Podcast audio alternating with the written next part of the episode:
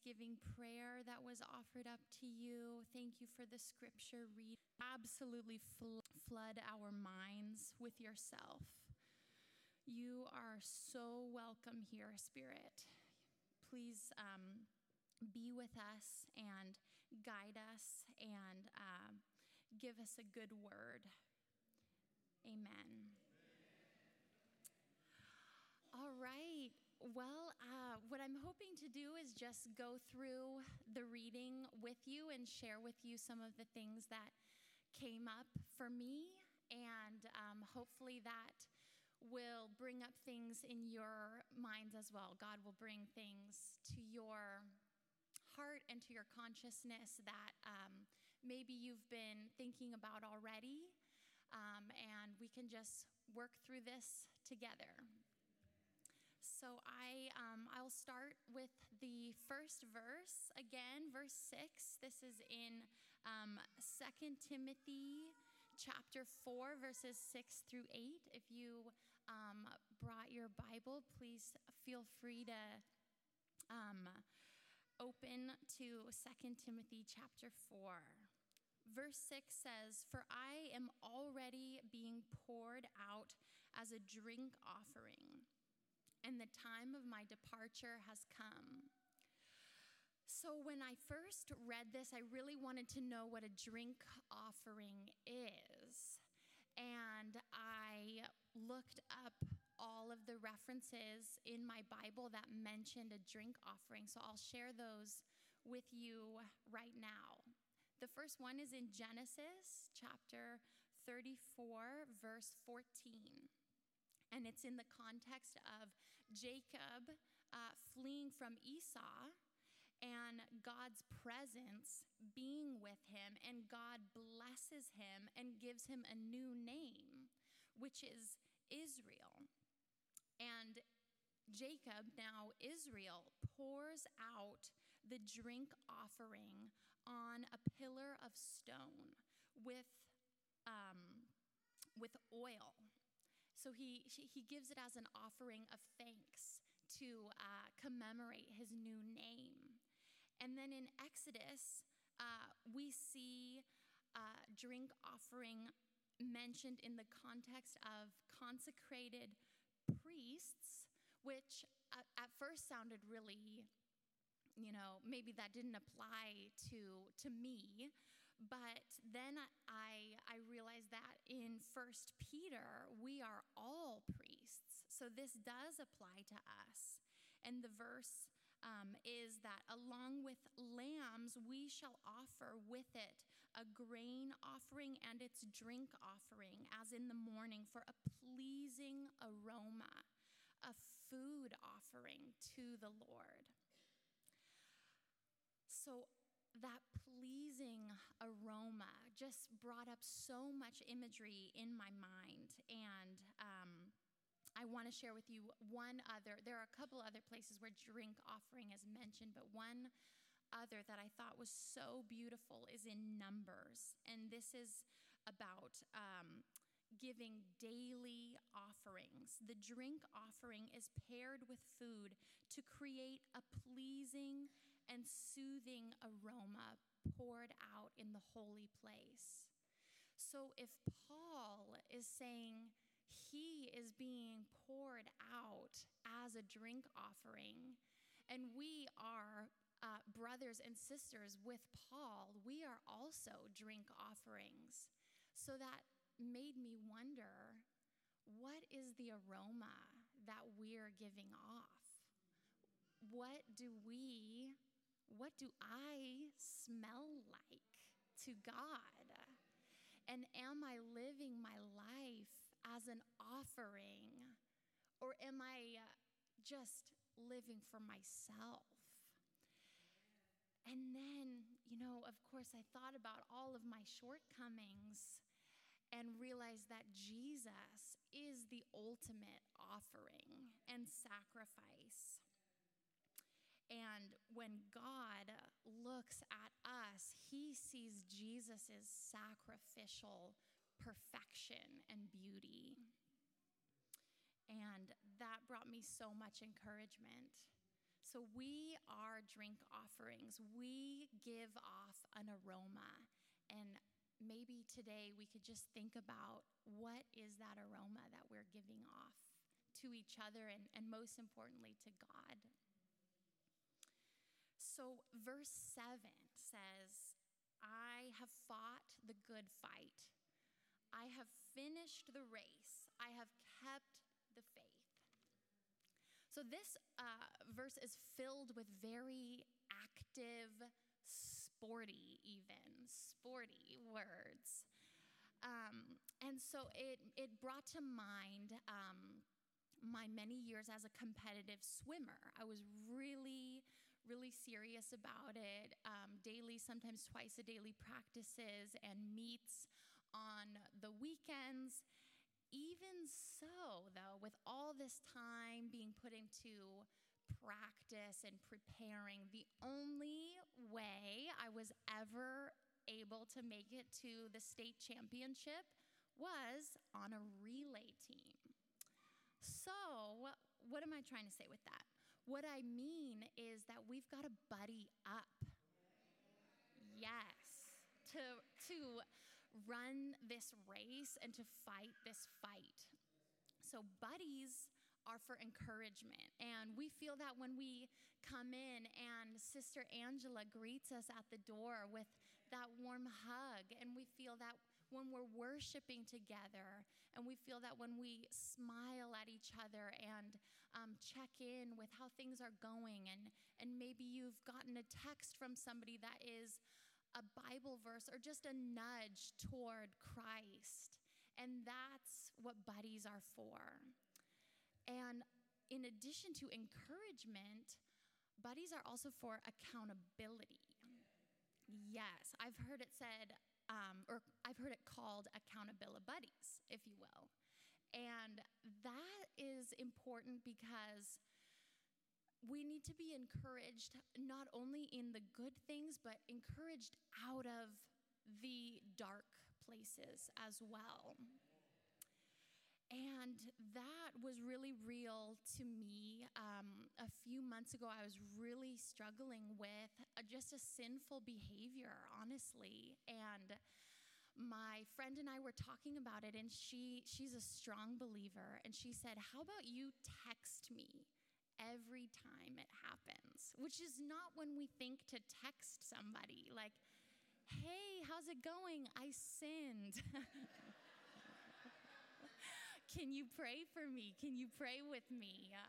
Um, but it was really helpful. So, again, buddies are for encouragement, and buddies are for confessing uh, to in the presence of God. Um, so one one more thing um, about this this fighting and racing um, in that image of the relay team and buddying up. I want us to think about who our team is. And maybe there's somebody that God's putting on your mind right now to reach out to. And also to remember that, you know, no matter who it is on our team, how big or how small, we're already on the winning team. Yes. In Psalm 124, David reminds us that we're already on the winning team because it's the Lord who's on our side. It's not just us trying to do the right thing, it's the Lord. So um, that I was I was really contemplating a lot this this action, uh, the fighting and the running of the race, and I realized that sometimes fighting and racing doesn't look so sporty. It doesn't look so active. Yes, it can also come in the form of rest. Yes, and and letting go and not running um, the race that is that God's not calling us to, but rather the race that the world is uh, enforcing on all of us, which is to you know do more, get more, buy more. Productivity equals success, and um, especially I think this time of year, it's it's really go go go. And sometimes the fight because it can be a struggle for me to close my computer, to put my phone down. That's the fight is to let go and to stop and to be quiet in God's presence. Um, and Jesus says that his yoke is easy and his burden is light. And in saying that, he offers us a way out of the clamor. If you're experiencing struggle and busyness and hurry in your life right now, taking a, a Sabbath to be with God for a day or an afternoon or even just for a moment in your car, just to be in God's presence and resting in Him is a way to fight and to run the race. Uh, you've probably heard this quote, but it's worth repeating. Um, Dallas Willard says that hurry is the great enemy of spiritual life in our day. You must ruthlessly eliminate hurry from your life. There is nothing else. So I pray that we would, that I, and I'm speaking for myself here, that I, I would ruthlessly eliminate hurry from my life and just sit in God's presence today and, and daily as I look ahead to the new year. And now um, we're coming to the last verse here, verse 8. Henceforth, there is laid up for me the crown of righteousness, which the Lord, the righteous judge, will award to me on that day. And not only to me, but also all those who have loved his appearing. And so to me, the word crown really jumped out at me when I read this verse.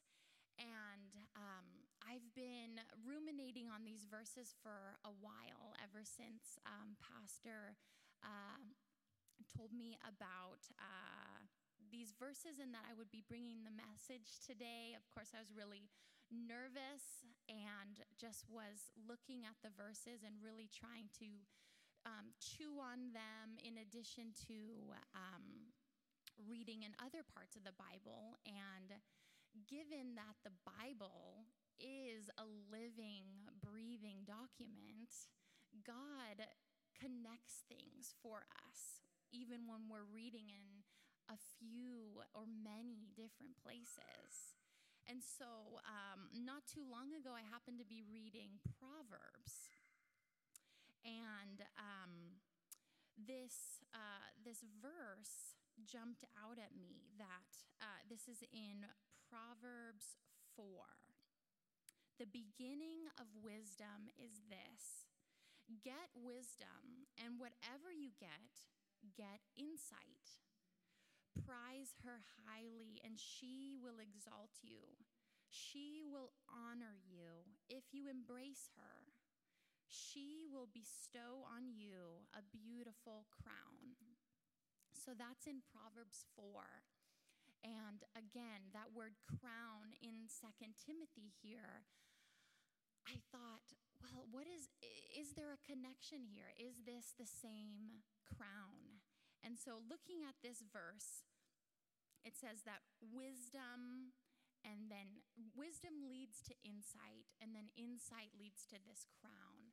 And in the verse, it says that um, running the race and fighting the good fight leads to this crown as a reward. And so I thought, wh- what is the connection here? And looking back to Proverbs 1, verse 7, has the answer. It says this The fear of the Lord is the beginning of knowledge and wisdom. So, in essence, Jesus is the key.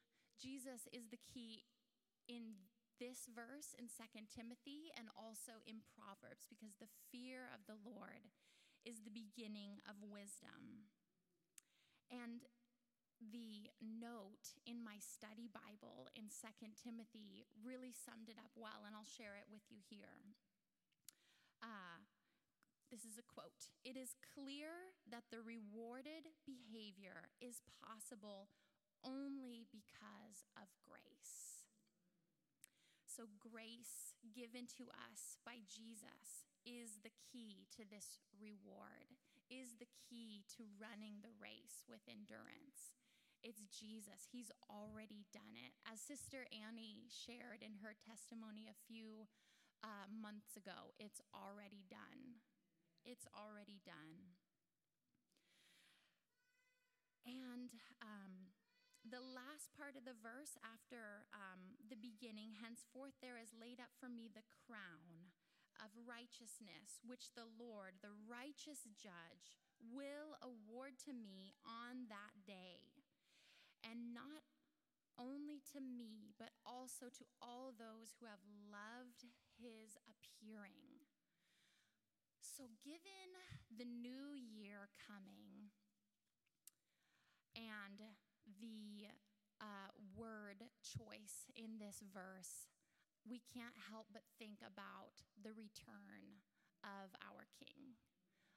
Christ is uh, coming back, and we're closer now than ever before. Yes. And I have to be honest with you, sometimes when I think about that day, I feel worried. I feel that I haven't run the race or fought the good fight. I remember um, the ways that I've messed up willingly and unwillingly. And I, I feel so unworthy. And, and I need to ask for forgiveness. And you know what? He does. He has forgiven us. Yes. Amen. Yesterday, uh, listening to a worship song uh, brought the, the final verses that I will share with you today. Um, this is from Revelation 5, verses 2 through 11. And I, I thought, well, I, can, I should narrow this down to uh, maybe shorten it up a little bit, but it's so good. It is so rich, so worshipful if I could just read those verses to you right now and, and feel free to close your eyes and just just picture this. And I saw a mighty angel proclaiming in a loud voice, Who is worthy to break the seals and open the scroll? But no one in heaven or on earth or under the earth could open the scroll or even look inside it. I wept and wept because no one was found who was worthy to open the scroll or to look inside. Then one of the elders said to me, Do not weep. See, the lion of the tribe of Judah, the root of David, has triumphed. He is able to open the scroll and its seven seals. Then I saw a lamb looking as if he had been slain, standing at the center of the throne, encircled by the four living creatures and the elders. The lamb had seven horns and seven eyes, which are the seven spirits of God sent out into all the earth. He went and took the scroll from the right hand of him who sat on the throne. And when he had taken it, the four living creatures and the 24 elders fell down before the Lamb. Each one had a harp, and they were holding golden bowls full of incense, which are the prayers of God's people. And they sang a new song, saying, You are worthy to take the scroll and to open its seals because you were slain. And with your blood, you purchased for God, amen, persons from every tribe and every language and from every nation and every people. You have made them to be a kingdom and priests to serve our God, and they will reign on the earth. Then I looked and heard the voice of many angels, numbering thousands upon thousands and 10,000 times 10,000. They encircled the throne and the living creatures and the elders in a loud voice, they were saying, Worthy is the Lamb who was slain. Amen. So, reading that transformed me from feeling so unworthy and remembering how I've been lazy in running the race and how I've messed up to realizing that Jesus bought us with a price. Jesus is the lamb who was slain. Jesus is perfect. And Jesus has brought us in. He has invited us in to be among those thousands singing and praising. And right now, our prayers are being added to those bowls of incense. Amen. Now that that gets me excited about the new year and that day that is coming. And so, as this year comes to a close and as we look ahead to 2024 and especially to the return of Christ, I want to invite and maybe even challenge us to take some time today with God and ask Him, God, what is one thing I can grow into? And then one thing I can step away from, grow out of, rebuke, change. And um, as, a, as a closing prayer, I um, will share with you a, uh, a prayer from my favorite devotional called Lectio. Uh, this is a prayer inspired by Philippians chapter 1 and Romans chapter 12. For us, to live is Christ and to die is gain. So I offer myself today, come what may, as a living sacrifice. Rescue me, Lord from the patterns of this world. Transform me by the renewing of my mind for the sake of your ever increasing glory. Amen. Amen.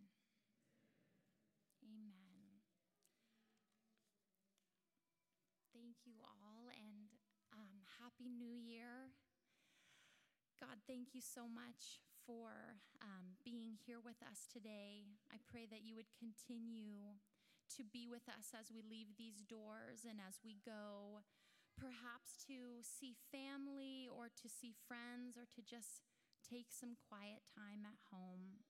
God, you are there. You're in the ins and outs. You go before us and behind us, and you protect us on all sides. Thank you, Jesus, for doing the work and inviting us in to run the race and to fight the good fight. Would you teach us and show us how we can do that? And would you lavish us with your forgiveness and grace so that we may keep going and know that this is not about us, this is about you, Jesus. Thank you for inviting us into your story. We pray that this would be a sweet smelling savor and fragrance and aroma to you right now. In Jesus' name, we pray to you, Father. Amen.